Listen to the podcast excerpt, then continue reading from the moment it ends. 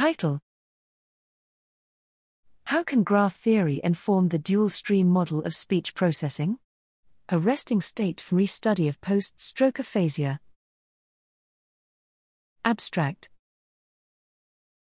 The dual stream model of speech processing has been proposed to represent the cortical networks involved in speech comprehension and production.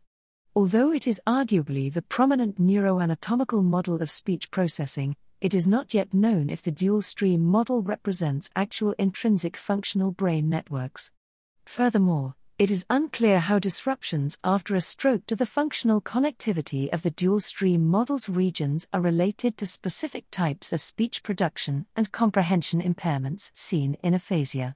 To address these questions, in the present study, we examine two independent resting state fMRI datasets 1. 28 neurotypical matched controls and 2. 28 chronic left hemisphere stroke survivors with aphasia collected at another site.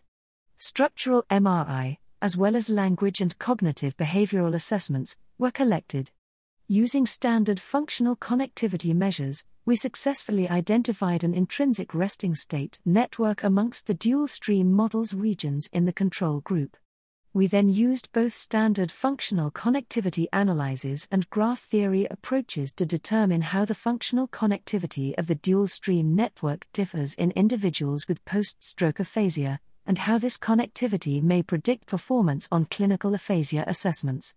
Our findings provide strong evidence that the dual stream model is an intrinsic network as measured via resting state MRI, and that weaker functional connectivity of the hub nodes of the dual stream network defined by graph theory methods, but not overall average network connectivity, is weaker in the stroke group than in the control participants.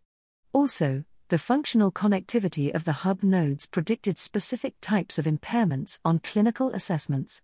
In particular, the relative strength of connectivity of the right hemisphere's homologs of the left dorsal stream hubs to the left dorsal hubs versus right ventral stream hubs is a particularly strong predictor of post stroke aphasia severity and symptomology.